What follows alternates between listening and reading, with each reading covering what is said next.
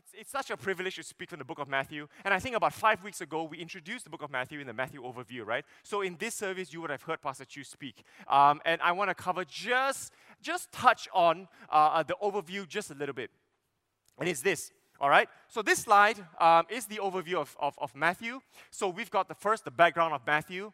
Uh, what's the background of Matthew? Matthew was a book written to the Jews. First to the Jews, second to the Gentiles, right? But it doesn't mean Gentiles are second in importance. We're still equally important, all right? Uh, it's a manual for discipleship. So if you want to follow Jesus, you want to know how to follow Jesus, you want to know what is discipleship, book of Matthew, all right? Read this whole book, or at least come to the pulpit and listen to the whole book of Matthew. Uh, uh, that's the manual for discipleship. And then we move to chapter 1 to chapter 4. That is the purpose of Matthew. Why was Matthew written? Again, discipleship, all right? Uh, uh, uh, and then, of course, Matthew closes with the purpose of Matthew again. Therefore, uh, go into all the worlds and make disciples of all nations, baptizing them in the name of the Father, the Son, and the Holy Spirit. And the last part is very important teaching them to obey every commandment that I tell you, right? So, discipleship, if you ask, what is discipleship? And you have no clue, you have so many definitions. First definition, follow Jesus. Second definition, obey every command Jesus have taught you. All right? So that's the purpose of Matthew. And then we come to the black columns, the chunks, the meat, the steak, the Wagyu steak of, of the book of Matthew, yeah? And the steak can be cut into five pieces. All right? So tonight, if you're having steak for dinner, cut it into five pieces. You're eating the first piece, you say, hey, first piece is kingdom life. Second piece is kingdom mission, kingdom growth, kingdom community, and kingdom future. Where are we in the book of Matthew? We are right here. You are just beginning the, the kingdom life. What is kingdom life? The Sermon on the Mount, the Beatitudes, all right? So we are starting the kingdom life. Uh, or at least I'm starting the kingdom life uh, uh, today, and there's going to be a whole series of preaching on the Sermon of the Mount. So I, I believe it's going to be so blessed. Are we ready? Are we ready to go into the meat? All right, we are. Kingdom life. We're going to straight in. Going to go straight in. I'm going to first explain the whole Sermon of the Mount. So I explain the first cut of your Wagyu steak, okay? The first cut. Uh, some of you are looking at, what is Wagyu steak? Okay, steak. Okay, Malaysian beef is okay. Malaysian beef. Okay, um, uh, uh, I'm going to explain the first cut the whole big chunk, Matthew 5 to 7, all right? So that's uh, uh, three chapters right there. I'm, gonna, I'm not going to talk about it in great detail, but why, what is the whole purpose of the Sermon of the Mount? What, what is the reason and how did Matthew write the Sermon of the Mount, okay? And then I'm going to zoom into the Beatitudes, Matthew 5, chapter 3 to 11 the Sermon of the Mount starts with the Beatitudes. Why did Matthew start with the Beatitudes? Okay, you know, sometimes I wish I have a, a, a, series because there's so much, there's so much research on this. I'm so excited to say it. All right, and then I'm going to zoom in. That's going to be my sermon. Blessed are those who are poor in spirit, for theirs is the kingdom of heaven. Matthew chapter 5, verse 3. Now, the Sermon of the Mount. Matthew 4 17. From that time on, Jesus began to preach. This is the first words that Jesus said in the book of Matthew Repent, for the kingdom of heaven is near. Now, I know the Sermon of the Mount starts at chapter 5, but a lot of theologians and, and, and commentaries and academic scholars believe that the, sermon, the introduction to the Sermon of the Mount actually starts in Matthew 4, chapter 17, because the introduction tells you and sums up the whole Sermon of the Mount, and it's this Repent, for the kingdom of heaven is near. Now, in the book of Matthew, the first word out of Jesus' mouth after he was, uh, uh, after the Holy Spirit in the, in the form of a dove landed upon him right after his baptism is repent. That is in the book of Matthew, repent. But in the book of Luke, if you study the Synoptic Gospels, it is not repent, but it is Isaiah 61, which is the Spirit of the Lord is upon me today to preach the good news to people and to proclaim the year of favor upon the people. That's how Luke opens it. I'm going to explain why is there a difference between the Matthew account and the Luke account and the first words that Jesus has said, okay? But that's the Sermon on the Mount. And now we go to Matthew chapter 5 to Matthew chapter 7. And I truly believe that every single word in the Bible is important. And every single word of the Bible has meaning. And every single uh, word of the Bible is not just there to make us read two more sentences, right? There's always an intentional purpose on why God put that word in the Bible. And if you read the first two verses of the book of Matthew, of chapter 5, uh, uh, you will see that, hmm, what is the meaning? And I'm going to explain. It's, the words are in yellow. Now, when he saw the crowds, he went up on a mountainside and sat down. Two yellow words. his disciples came to him and he began to teach them, saying, Now, the, the word here, disciples, is mathetes. Now, when we hear the word disciples, we always think the 12 apostles of Jesus, the 12 disciples of Jesus, right? But I want to clarify the word disciples here does not refer to the 12 disciples of Jesus because if you read the book of Matthew, at that point of time, there was no 12 disciples of Jesus. It was only, I think, three at the time that were actually confirmed to follow Jesus. So there's no 12. What does this word disciples mean? The word disciples, mathetes, means is anybody that who would follow Jesus. And today, this morning, I want to say to the second service if you follow Jesus, you, you fall under this category a disciple of Christ. All right? Mountainside. Why did God put the word mountainside here? What is Matthew trying to say when he starts the book of uh, uh, Sermon of the Mount with these two verses? You know, in Jewish times, in Jewish culture, Mountains are very important. Actually, now these days, mountains are still very important, right? You see all the churches and the temples on the mountains, right? And you always wonder why, why are all the religious uh, uh, uh buildings up on the mountainside?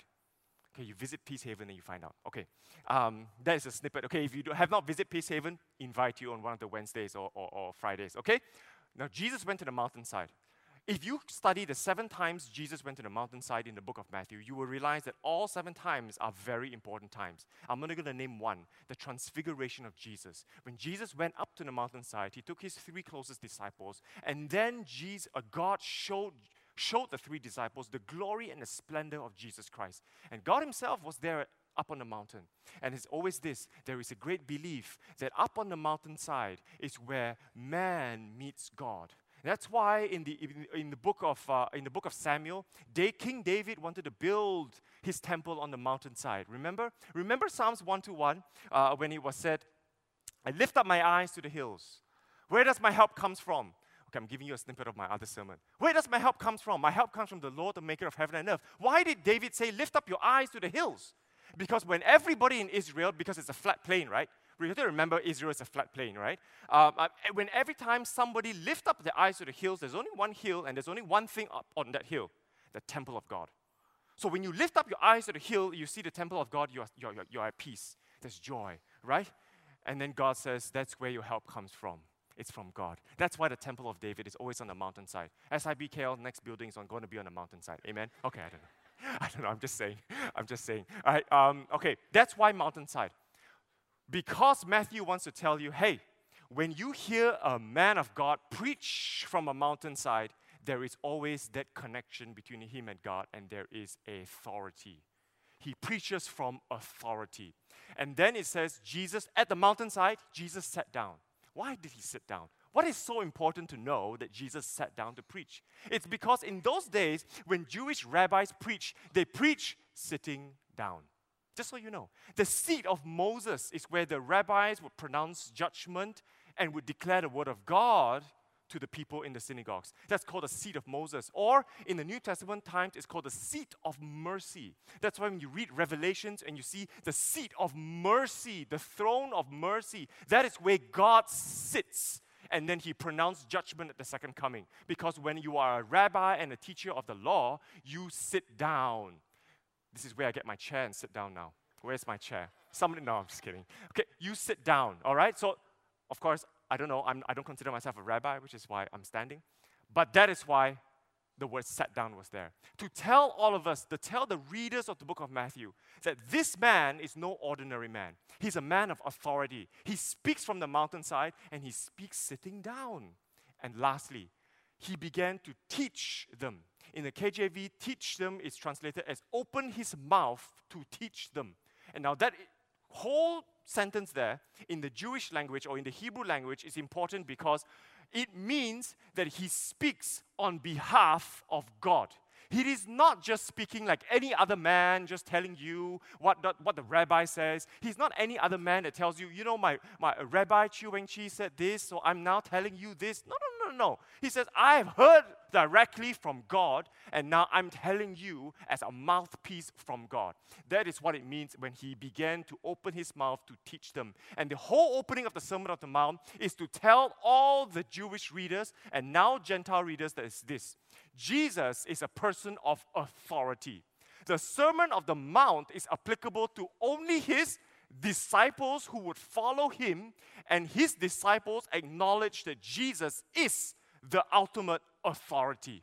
And that is why the Sermon on the Mount ends with this because he, thought, he taught as one who had authority. And that's why in Matthew chapter 28, it ends this way And all authority in heaven on earth was given to Christ Jesus. And now, therefore, go and make disciples of all nations. So, if we are disciples of Christ, this morning you've got two choices, two choices only. The Sermon of the Mount says it's either you crown King Jesus and give him all the authority of your life, or he's none at all.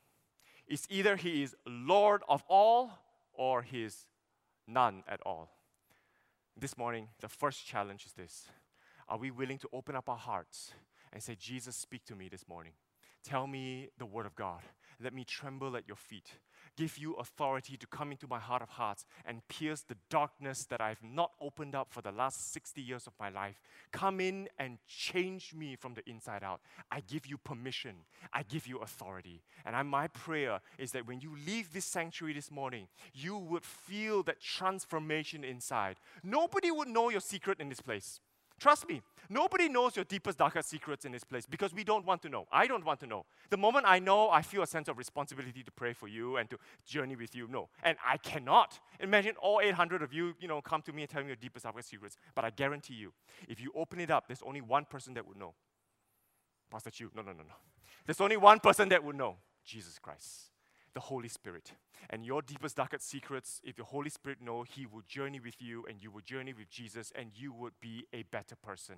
Because when the Sermon of the Mount and you read all the requirements of His disciples, uh, uh, when you don't say oaths, don't commit adultery, fast and pray this way, right? Uh, you be the salt and the light of the earth. The, the, the, the seven, eight, or nine beatitudes, right? Uh, uh, and then you've got how to pray to, to God. When you see all these things, you think these are the list of do's and don'ts, and this is why I hate Christianity. It's always about the list of do's and don'ts. And this morning, before I end, and I want to do justice to the Sermon on the Mount, when you read the whole three chapters, you'll change your mindset it is not about the do's and don'ts to get into the kingdom. It is not. It is once you are in the kingdom, it is the do's and don'ts to display the glory and the majesty of God to people around you. Right? Why do we not commit adultery? Why do we fast? Why do we pray? Why are we salt and light? It is not because I am a better Christian, you know. I oh, wow, hey, I'm the, my salt is more salty than you. When my non-Christian lick my hand, wow, salty. When a non-Christian lick your hand, Right? No, no, no, it's not such thing. When a non-Christian look at my life, oh, wow, shine so bright, green lantern, right? Anyways, when a non-Christian look at you, the light not so bright. It's only a small little candle. No, no, no, it's not to compare. It is so that in every single one of us, we are all measured differently by Christ. We are on a different journey of Christ. When a, a non-Christian looks at your life, they go, oh my goodness, this is what the kingdom of God looks like, and I want to be a part of that kingdom. That is exactly what the Sermon on the Mount is. And this morning, I want to say, hey, don't be afraid of the do's and don'ts. Look at the do's and don'ts and say, look at yourself and say, I, I cannot do this, but I need you, King Jesus. Amen, church? And that is why the Sermon of the Mount is all about God's authority on your life. Because He can only work in your life if you have given Him that authority. Do you give Him that authority this morning? Sermon of the Mount. And I want to zoom in now to the Beatitudes. So, the, so after chapter, uh, verses 1 and 2, Matthew starts with the Beatitudes. And the Beatitudes is this. So I'm gonna, I summarized it into two columns. The Beatitudes all starts on column left, which is blessed. Blessed are you who are poor in spirit, mourn, who, who is meek, who is righteous, who is merciful, pure at heart, who are peacemakers, who are persecuted. So you are blessed if you do X. And the blessing comes with a promise you are also uh, blessed because you have the kingdom of heaven. You are comforted. You inherit the earth. You are satisfied, blah, blah, blah. All right? So these are the Beatitudes. And the Beatitudes can be divided into three chunks. Now, if you read certain the- theological books, you read commentaries, uh, um, not, there is no consensus in the academic world on whether there's seven Beatitudes or eight or nine, or whether it's two chunks or three chunks, right? But from my perspective and all the books that I've read, I like three chunks. Okay? It starts with a vertical relationship between man and God, the first four, all right? Which means to say, if you cannot be the first four, don't think you can be merciful. Because only when you're meek and you're righteous, only when you have, you're poor in spirit and you can mourn for your sins or mourn for, for, for, for people, it's only then you can be merciful. It is only then you can be pure at heart. It's only then you can go in into an argument and be a peacemaker, right? So you need to have a right vertical relationship with God first. And then comes the horizontal active relationship. Active means that I have to do it for someone else. Merciful means I have to be merciful to someone else. Peacemaker means I have to make the peace with someone else. And then comes the horizontal passive relationship. Passive means I'm a Christian, I sit here, but the whole world wants to persecute me. The whole world wants to insult me because I'm Christian. At my workplace, I'm the only Christian at my workplace, and everybody makes fun of me because I'm a Christian. Everybody makes fun of me because I pray before I, I, I, eat my lunch, for example, right? Everybody wants me. So I'm passive. And the only way you can withstand persecution, the only way you can smile back at them, the only way you can bless the people who insult you and pray for their souls and say, hey, brother or sister, I know that you're making fun of me, you're shaming me, you are trying to put me down, but at the end of the day, I see you and I don't see the man that you are, I see the soul that God wants to save. And I'm still going to pray for you. And you can only do that if you have the first four right. And the first four is epitomized by the first one poor in spirit. If you are not poor in spirit, don't hope that you can mourn, be meek, be righteous. And that's why I feel a sense of great responsibility this whole weekend to preach on the first beatitude. And I pray, Lord Jesus, that I do justice to your word. Poor in spirit. That's the beatitudes. And now I want to zoom in to what it means to be poor in spirit. Okay? Blessed are those, blessed are the poor in spirit, for theirs is the kingdom of heaven. Now, I know there are so many sermons preached on this beatitude. There's so many sermons preached on poor in spirit. And the whole, at least three weeks, I've been praying, God, give me a word for your church. This is, SIBKL, we are unique. We are special. Give us a special word for this church. So I pray, Father God, that uh, uh, you use me this morning to speak your word specifically for this church. And I want to talk about three things. Number one, how are we blessed? So, as Christians, we all want to know how we are blessed. Okay? We, hey, we're here for the blessings. I'm here, well, oh, at least I like to be blessed, right? I don't want to be persecuted my whole entire life. I don't want to be a prophet Jeremiah that cries his whole entire life, or prophet Isaiah that, you know, is in captivity and sees all the de- devastation. I, I would like to think that, you know, I am, I am, I was going to say John the Baptist, but then he got beheaded. So I was like, maybe I choose another prophet. And then I was, I was thinking Peter, but he got, he got crucified upside down. And I was thinking John, that he got sent to the island of Patmos to live his last days. I'm like, okay, maybe I shouldn't choose a, prophet in the Bible. I will be like, I want to be like Pastor Chew, you know, live until 80 years old, 90 years old, right? Blessed life. Okay, that's the prophet I want to be. Okay, how, how are we blessed in the kingdom, all right? What does it mean to be blessed? What is this kingdom? So you got to know the definition of the kingdom of God. The kingdom of God does not mean X or Y or Z to anybody's fancier. It's properly defined in the Bible. Or what does it mean, uh, the kingdom of God? So I want to define it first, and then I want to explain to the church what does it mean to be poor in spirit. And I'll close with this. After I tell you all the what's, I want to tell you the how. Practical application. How can we be poor in spirit? There's no point knowing, knowing, knowing, but we don't know how to be poor in spirit. Is, it? amen, church? Excellent. Okay, I'm going to be freed from my slides, and now you have to listen to me for the next 20 minutes without visual aid. Okay? All right. How are we blessed? You know, in this life, um, especially if you are 35, younger, I'm 35, which is why I said 35. Um, especially if you're 35 years and younger, you will be on social media, you'll be on Instagram. If you're 35 and older and you have an Instagram account, I clap hands for you. Kudos, because you probably are better than me. You may have more followers than me. You know, I went to a, a, a very young uh, a youth uh, was invited to, to, to, speak at a youth uh, uh, uh, one day, and I came in and I was so proud of myself. I was like, hey, I'm on Instagram, guys, you know, I, am one of you, right? Uh, and then they looked at my account, 200 followers. Are you kidding me? Right? That's it, right? And they laughed at my face, and I'm like, what? What? 200 is not too bad. You know, I have 200 friends. This, this is not too bad. I pat myself on the back. Then I looked at their Instagram followers.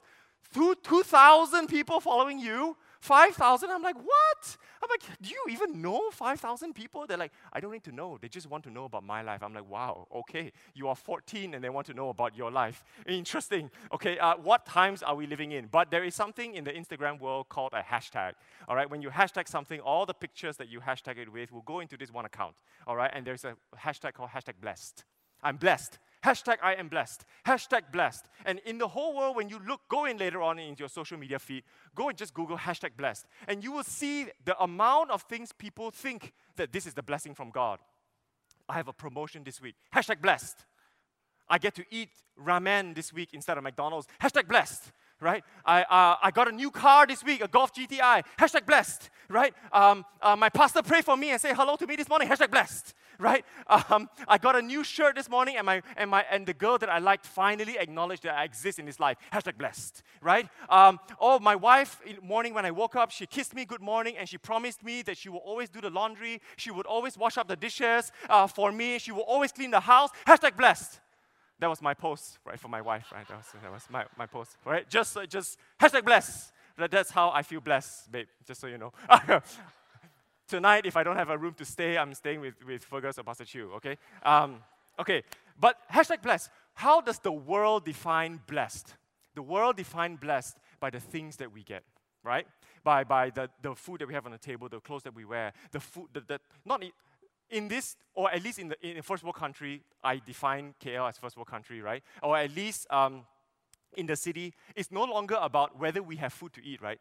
It's about what kind of food you eat, right? And then if you go to another social strata, if you're a socialite, it's no longer about what kind of food you eat, right? The lesser the food on your plate, with more decorations than the food itself, you are hashtag blessed.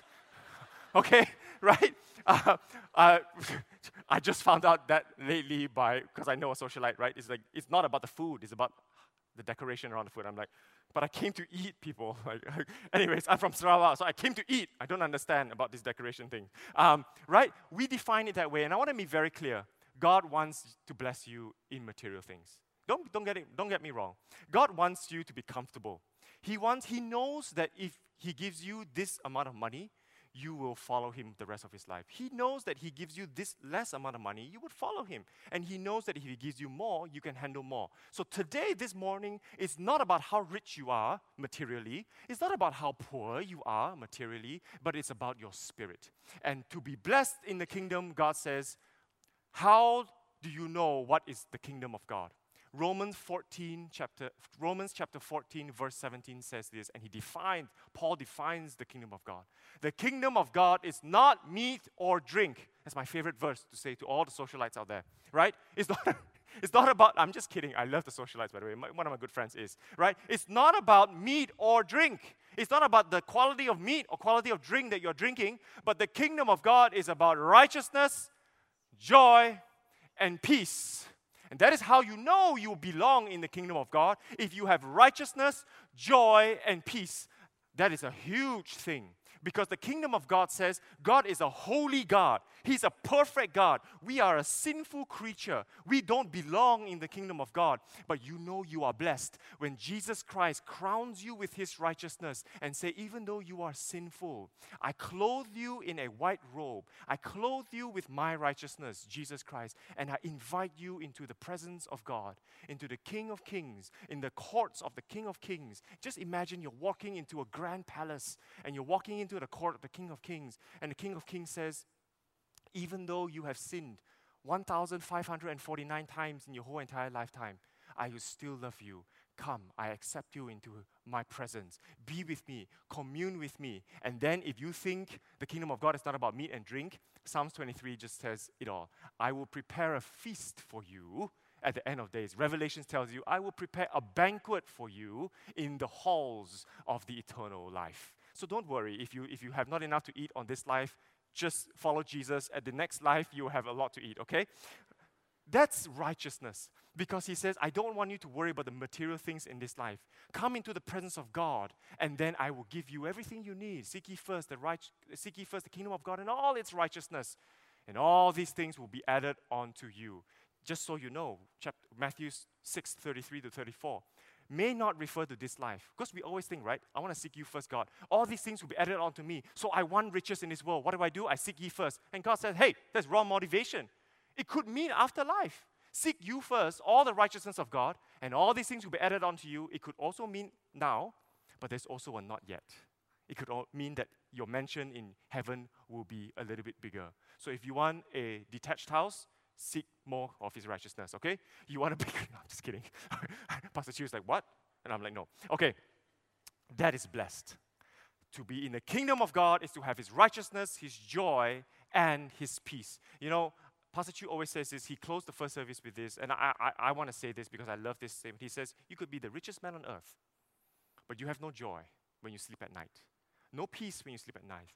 Likewise, you could be the poorest man on earth, you could still have no joy and peace when you sleep at night, just so you know. If you're the poorest man, you have no peace because you're thinking, how can I be richer? I'm so envious of all the rich people. I, I cannot go on these holidays. I, I can only eat from the Pasar Malam. I want to eat, I want to eat in, the, in Shangri-La Hotel. You know, I'm also envious. I hate all the rich people. And you are rich. You could have all the problems in life as well, and there's no joy and peace. And God is saying, hey, church, church, that is not hashtag blessed. If you really want to be hashtag blessed, you wake up in the morning, you post yourself sleeping and go, I have the deepest sleep, seven hours last night, hashtag blessed, right? Because of Jesus Christ because I am blessed by him. And I love this definition by one specific comment- commentator or, or theologian when he defined the word blessed. He says, You are blessed when the favor of God is upon you. Now, that is exactly why the Luke gospel starts with Isaiah 61. I'm, uh, Jesus said, I am appointed, and the Spirit of the Lord is upon me to pronounce the year of favor upon the people of Israel or upon us all. Favor, favor, favor. Luke starts with God pronouncing favor. Matthew starts with the word blessed. They mean the same thing. Makarios. Favor of God. Makarios. It just means that God's favor goes before you. God's favor is upon you. Whatever decisions you want to make in life, whether you take this car loan or take that car loan, or change jobs to this company or that company, or whether you have one baby or two babies, or whether you want uh, this or that in life, everything is moot it does not matter if God's favor is not upon your life. And I want God's favor upon my life. If I don't have to upgrade my car, if I have God's favor, I feel I am happy and I'm blessed. If I get to upgrade my car and God says, I bless you and I give you favor with this new car, I'm still blessed and I'm still favored by God. And I'm telling you this, and every time in my own prayer life, in my personal prayer life, when I'm praying for change, when I'm praying for season, when I'm praying for plans, when I'm praying for direction, when I'm praying for family, when I'm praying for everything in my life, ministry, the leader leaders that are under me, when I'm praying for everything, I always end with saying, Jesus, if my prayer does not please you, do not answer my prayers. But if my prayer please you, may your favor rest upon me and give me rest because your presence is what I desire. That's all that it matters to me. If you don't make me a rich man, if you don't make me a powerful man, if you don't make me an influential man, I am nothing in this life, but your favor still rests upon me, I will still Instagram it and go, hashtag blessed. I still feel blessed. And that's my prayer. And that's my prayer for all of you as well. That you want to be blessed, the favor of God rests upon you. And you will have righteousness, joy, and peace in the kingdom of God. We are that kingdom of God. Amen, church? That's my prayer when you leave this sanctuary this morning. But the big question, or should I even say, the bigger question is God says and God gives you a stipulation on how to be blessed. See, in the Luke account, he did not. Luke does not start with how do you be blessed. Luke just says, God is here, God wants to give you favor. That's great. That's Luke. But in the Matthew accounts, he says, God wants to give you favor, but there is a stipulation, there is a clause. The clause is this you need to be poor in spirit. That is how you know you are blessed. You are poor in spirit. He does not say anything else. There's no other condition. You are blessed and you are welcomed in the kingdom of God if you are poor in spirit. And this morning, I want to define what is poor in spirit. Poor in spirit means this it is not our definition of poor. I'm including myself in all this. Our definition of poor in KL is oh, oh, um, I cannot uh, uh, uh, upgrade my phone to the latest Samsung or Huawei P- P30. I must be poor right? I cannot upgrade my phone because my, my, my colleague has upgraded all their phone to the latest iPhone, but I'm still on iPhone 7. I must be very poor, right? I, I have not bought my own house, and I'm, so this is young adult problems, right? I have not bought my own house, and I'm already 32 years old, but all my other colleagues have bought two houses at 35, and they're so successful, and their, their houses are earning money for them because there's passive income, and then they have active income. Oh my goodness, I am so poor in comparison to them. And God says, hey, get yourself out of your first world problems. That is not the definition of poor. Why? Because poor in spirit was actually taken from the book of Isaiah. Isaiah 66, verse 2. It is actually an exilic language ex- because the Jews were exiled. They're not in Jerusalem at that point. They were, in, uh, they were exiled into Babylon, which means they were slaves. So it's actually a slave language. It's an exilic language. Exile, right? Exilic language, if, if, if, you can catch that, right? It means this. In Isaiah 62 means this. God's favor is upon you for those who are humble and contrite in spirit. Oh, there's another clause in Isaiah. And trembles at the word of God. I repeat, God's favor is upon you if you are humble and contrite in spirit and trembles at the word of God. That is poor in spirit. It just means this. We think, right? Again, I have to repeat. You could be rich in this life, very, very rich. You could have 20 houses until there's no more houses left in KL to buy. You could own all the houses. You could own the whole estate. Or you could be very, very poor. Like you don't even know how to pay for the next meal on your table. That's how poor you could be. And God still says, in both cases, it's not the material that I'm looking at. I'm looking at your heart. I'm looking at your spirit. You could be rich, but are you poor in spirit? You could be poor, but are you poor in spirit. And poor in spirit means this.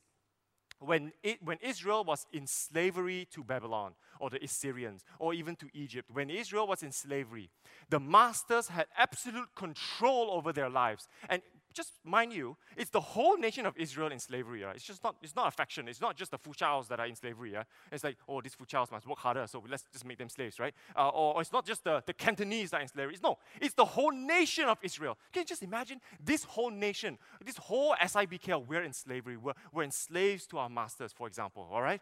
That's the language that, that, that, that Matthew wants to draw from. And when you are a slave, you have no rights your gifts makes no difference. If the master tells you make brick, make bricks without straw, you have to make bricks without straw. Otherwise, they take your children away and kill them in the River Nile. And I'm telling you now, if you're a parent and, and your master says, make bricks without straw, otherwise I take your child out and I drown him in the river now, I believe every single parent in this place will stand up and says, how do I make bricks without straw? Let's do it if it takes my whole life to make bricks without straw. And I believe so. And that's exactly what God is trying to tell us. You have nothing when you come into the kingdom of God. You are absolutely nothing. You are poor. You are destitute. You are, ap- you are zero in your whole life when you come before God. You have no rights when you come before God. You know, we Christian, we think we have so much rights when we come before God, right? I have all the rights in the world to come before God because I come to church every Sunday. It is my right. Right? So when I come to church, it must mean I am before God, right? Or I have all the rights to come before God because I pray five times a week. I have that right. God, I pray five times a week. Show up in my life. Come, I want to pray for healing for this guy. Can you must heal because I have prayed five times a week. We come to God with all our rights. We come to God with all our worthiness. And then sometimes we even use the gospel to justify our worthiness. God, I'm sinful this week, but because I know what Jesus has done for me on that cross, you have forgiven me, and therefore I come before you. Well, as if, as if, well, as if you come before the King of Kings and the Lord of Lords and His holy presence, just like no man's business. As if it's your right, you are born with it like that, you know. Uh, no, that's not poor in spirit. And God is saying the only way to get into the kingdom of heaven, the only way to display the kingdom life to people is that you are poor and you have absolutely nothing. You have no rights, you have no gifts, you are not worthy, your righteousness are like filthy rags before God.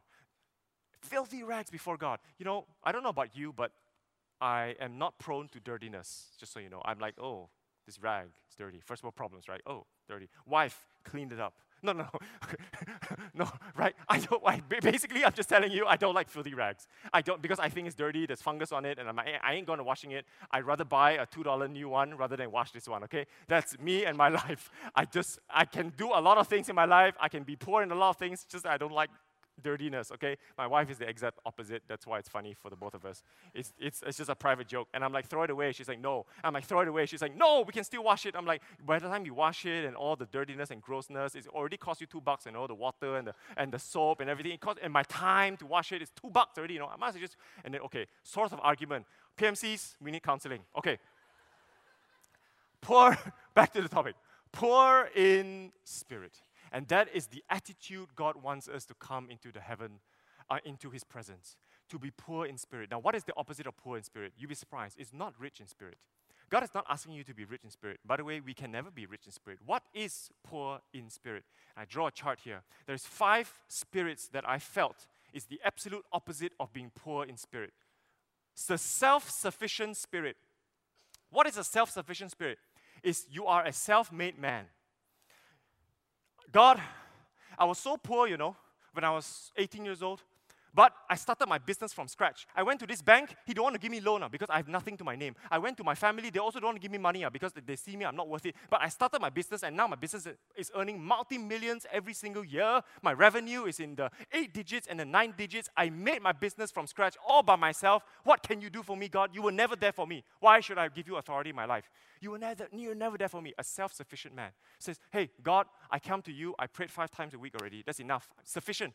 That's sufficient because, because that's all I need uh, uh, uh, uh, you in my life. That's sufficient. I says, God, that's enough. God, I worship you uh, uh, 30 minutes on a Sunday sufficient. Sufficient, God. Don't ask me, don't ask more from me. I'm sufficient. I don't need you. I only need you in that 30 minutes to come and speak to me. And hopefully, in that 30 minutes, there's an audible voice, booming voice from heaven. This SMCC window open, the light shines upon you and says, My son, my beloved, you know, I loved you from the very beginning. That is what I'm hoping for, but it hasn't happened yet. So I'm still going to come to church. Uh, that's why I come to church every Sunday. Self sufficient. I can do everything by myself. I don't need you, God.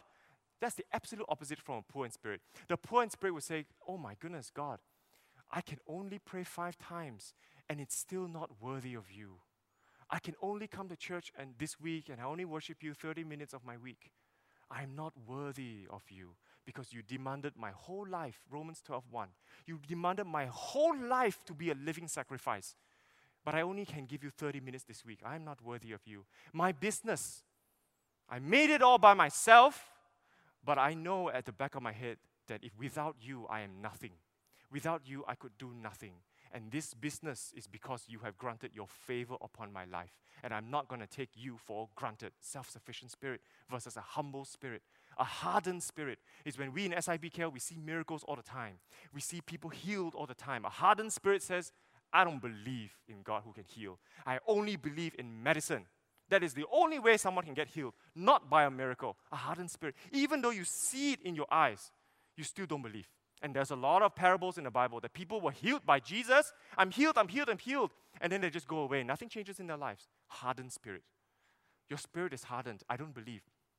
I don't believe going to cell every week would change my life.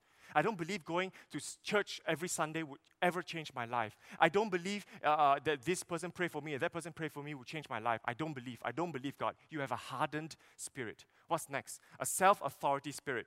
I am the king of my life. Don't tell me what to do, God. Don't tell, don't tell me what to do. Don't ask me to surrender my shame that happened to me at 12 years old. Don't expect me to surrender my life to you because I was sexually abused when I was 12 years old. Don't expect to surrender my life to you because last year I was in financial bankruptcy and it's very shameful on me and nobody should know, nobody should pray for me because then the whole church will know, nobody, I am the king of my life and I'm going to start my business from scratch again. Don't tell me to surrender it to you. I am my authority. Don't tell me to follow you and do X, Y, Z. Don't. Don't tell me to serve extra in church. I only serve uh, uh, uh, in this ministry. I only serve in cell. That's, that's enough. That's enough. I know you're asking me to do more, but wait, wait, wait. When my, my, when my children has graduated and they are doing good in the thing, and, and then my business is very successful and I'm the boss and I don't have to go to work because money just rolls in for me, then I will think about serving you. You are not the authority, I am the authority. What about a blame spirit? A blame spirit is when something goes wrong in your life, whose fault is it first? It's always God's fault first. God, you did not bless me enough. God, I prayed for you so many times. You didn't come through for me. It is your fault. You came through for everybody. You came through for this person, that person, that person. I see that person healed, but God, you didn't heal me. It's your fault. And if God says, eh, excuse me, it's not my fault, and then you says, okay, I know, okay, maybe it's not your fault. Okay, but it's everybody else's fault. It's the church fault, lah. They didn't pray for me hard enough, lah. When I walk in, the pastor didn't shine his gaze upon me and then gave a God, you speak to that pastor, and then the pastor had a word of knowledge upon my life, and then suddenly everything is honky dory in my life. Everybody else's fault. This church member was rude to me. This church member didn't give me his seat or her seat. My coffee was not hot enough. I, I wanted 75% of my cup, but they only give me 50%, so I don't have enough caffeine in my system. I cannot function on a Sunday, right? Uh, blame spirit. Everybody is at fault, right? Everybody's fault. This worship team, oh my goodness, it's too soft, it's too loud. Uh, they didn't play this song that I love. They only play Bethel songs. I, don't you know I love Hillsong? And then you play Hillsong. Don't you know I love Planetshakers? And you play Planetshakers. Don't you know I love all the hymns? John Wesley hymns. That's the only hymns that I'll sing, right? Other, other than that, oh, heretical, heretical, right? Because the hymns are rich in theology, and Bethel is just one line song, right? it repeats. Five minutes, you only sing one line. God, you're so good. God, you're so good. God, you're so good. God, you're so good. Praise you, Jesus. Enough. Church Sunday's over. Sorry. Bethel Church, I love you. Okay. Blame spirit, right? What's a blame spirit is everybody's at fault except you. You are the last person at fault. What's a guilt spirit? Everybody is not at fault except you. You are the only one at fault. Everything is your fault. Oh my goodness, I couldn't worship you, God, today because because oh, the best song's not playing, so I couldn't worship you. Sorry, sorry, Lord Jesus Christ. It's not their fault. It's my fault. Oh my goodness, I came to church late today because oh it's my fault. I woke up late. I couldn't wake up early because I had to work so much. It's my fault. Oh my goodness, I'm not as righteous as, as all the pastors in church because Pastor Lee Chu asked me to read 10 chapters. I can only read 9 chapters. Oh, I must be very poor in spirit. Look at me, God, I'm so poor. Oh, I'm so poor. I can only read 9 chapters. Everything is your fault you have a guilt spirit. Everything you're condemned, you feel condemned about everything that you do in your whole entire life. And, and you blame yourself for everything that you do in your whole entire life. And God is telling you that is not a poor spirit. That is not poor in spirit. That is a hardened spirit, a self sufficient, self authority, blame, guilt spirit that you have, that we all have in our life, including me. And God is saying, What is poor in spirit? It's this. You think you are self sufficient? No, no, no, no, no, no. Pray this prayer God, your grace is sufficient for me, and that's the only thing that matters in my life. Your grace for me. That's the only thing. God, my spirit is hardened. And it, by the way, just so you know, it's okay if you have a hardened spirit. Right? God don't expect you to be perfect. So don't feel the pressure this morning to be perfect, that my spirit has to be the most humble. Don't feel the pressure. If you are in disbelief, if you have in unbelief, if you see a miracle happen and you go, God, I'm skeptical, I'm not too sure if this was from you or it was a coincidence. Because yesterday this guy went for chemotherapy, and then now you pray for him, he's healed. I'm not too sure if it's your healing hand or it was a chemotherapy. Both. Okay? Both. Why can't it be both? All right? Please, if you're sick, see a doctor. Please, if you're sick, see a spiritual doctor. Get them to pray for you. It's both. Humble heart and just say, God, I'm humble before you. I don't know what it means, but I want you to teach me. That's a humble heart. I want you to unharden my heart, make it soft again, make it teachable again. That's a humble heart. Self authority says, King Jesus, you have the authority in, in my life. If you tell me to do this, I will do. If you tell me to wake up in the morning and, and I'm so angry at this person for the last 10 years because he cheated me of my money, and God, one day you wake up like me this morning and God says, I want you to forgive that person and you say, King Jesus, you have the authority, I will forgive that person. After 10 years, because the only person that loses is you, right? Who has the authority in your life? What's the opposite from a blame spirit? A contrite spirit that says, hey, the ugly falls on the righteous and the unrighteous. The rain falls on the righteous and the unrighteous. I'm not here to blame people for my situation. I'm just here to worship God no matter what I'm going through in my life. That is my role as a Christian. That is my role as a child.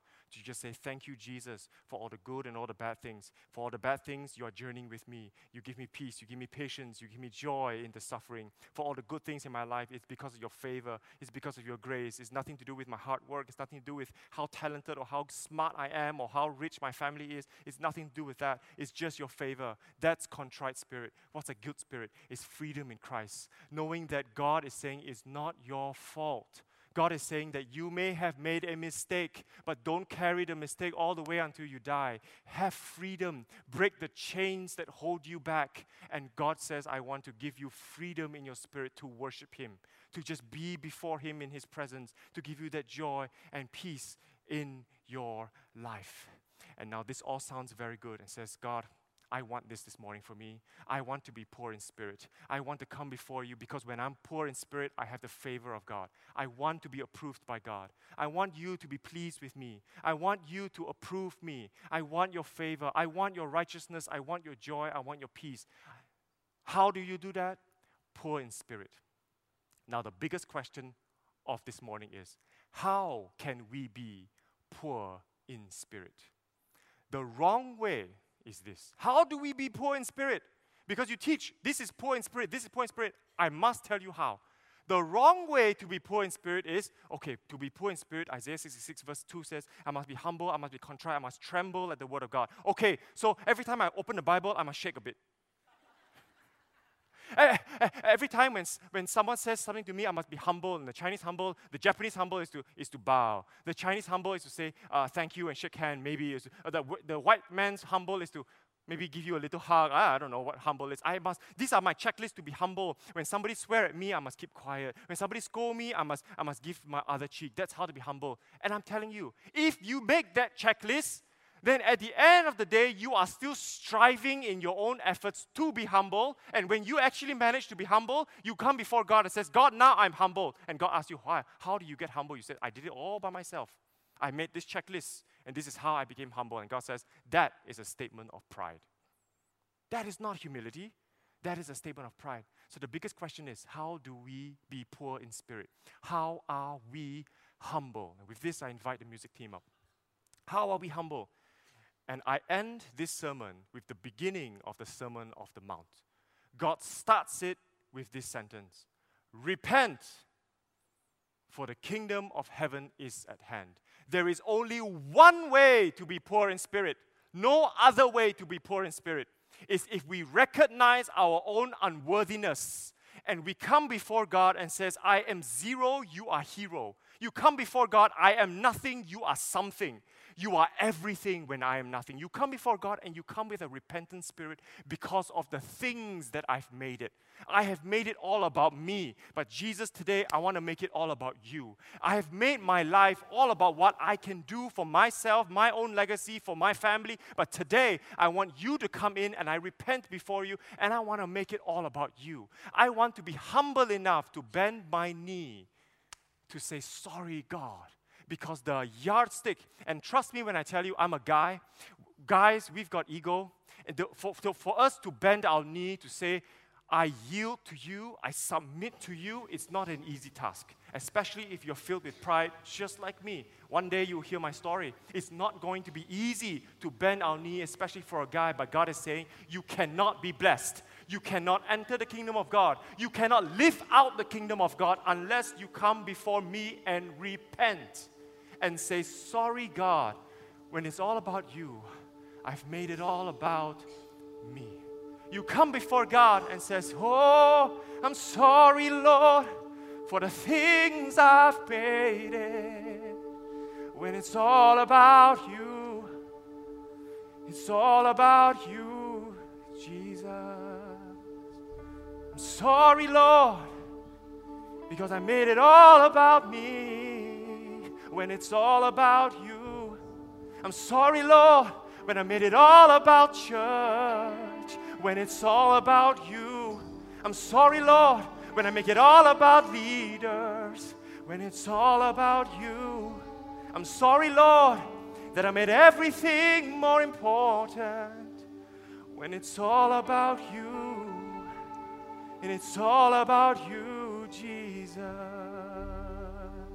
So I'm coming back to the heart of worship because it's all about you. It's all about you, Jesus. Repentance. Last year we started the 90 days of repentance. I was skeptical at first. Not just you. I was skeptical at first, but I did it.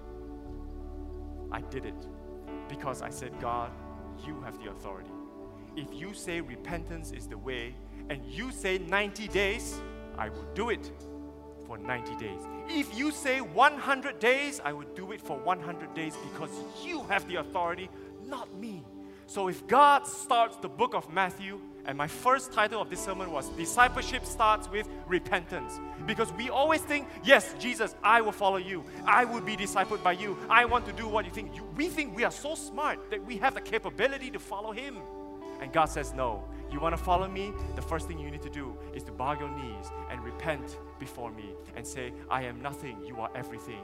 I am zero, you are hero. Come into my life, God. Give me that strength for the journey. Teach me how to be your disciple. Teach me how to follow you. That's what I want. Teach me how to be poor in spirit. And every time you bow your knees, I believe you this everything in your heart change. Something in your life will change. And it may take one month, it may take one year, it may take 10 years. But let me ask you this if it takes 10 years for your breakthrough, is it worth it? Yes. If it takes 100 years for your breakthrough, is it worth it? Yes. You know, I always pray for people who are praying for pre believer relatives and friends. And I'm always saying this if you have to pray for 20 years for your cousin to be saved, is it worth it? Yes, it is. SIB Church was started because three missionaries from Australia believed in a cause and they prayed and prayed for a decade before they saw the first conversion. They are dead now, but if they're sitting right here, I'll ask, is it worth it for all these people to be in this church? Is it worth it? Yes, we are here because of the sacrifice of three people. But is it because of them? No. It's because of God's favor upon this church, His favor upon our country. Church, this morning, I know it's a little bit after time, but can you give God just five more minutes? Come before Him and start your discipleship journey with repentance. Lord God, we just come before you today, the second service in, in SMCC SIBKL. We come before you today and say, Sorry, God. We have a heart of repentance because we made it all about me when it's actually all about you. Come into my life. Come and do a work in my life. Come and change me from the inside out. Come and teach me how to be humble. Teach me how to be poor in spirit. Teach me how to be contrite. Teach me how to tremble at the word of God. Teach us, teach us this church, oh God. This is your church, and we are your people, and we're yes. coming before yes. you this morning to say that as one church in the body of Christ, be with us, be our head. Jesus Christ, you are ahead, telling us where to go. Be our head, Lord Jesus Christ, and teach us every day. Let this be the start of our discipleship journey once again. Let us be the beginning of our discipleship journey once again, Lord God. We are humbled before you. Teach us how to be humble. Lord Jesus, and before we end, I want to crown you King of Kings in this place. I want to crown you Lord of Lords in this place. We want to enthrone you in this place. Say that this church is all about you. My life is all about you. My family is all about you. My work is all about you. My discipleship journey is all about yes, you. Lord. My yes, prayer Lord. life is all about you. Yes. My fasting life is all about you. My holy life is all about you. Everything that I do is all about oh, you. It's not about me. I'm going to declare that you are king over my life. I'm going to give you all the authority to come in and speak to me. I will surrender my life to you because I know I can trust it in your hands because you hold the beginning and you hold the end. You are from everlasting to everlasting and you are Lord of Lords. You are Asher Adonai, Elohim, Lord Jesus Christ, and we praise your name and we thank you, Jehovah Yahweh. We praise your name in this place. So I pray, Father God, that you separate us now with your love. You separate us now with your grace. You separate us now with your mercy, Father Lord Jesus. And may we part in this place carrying your presence wherever we go. Let us not forget what you have done in this place in our life.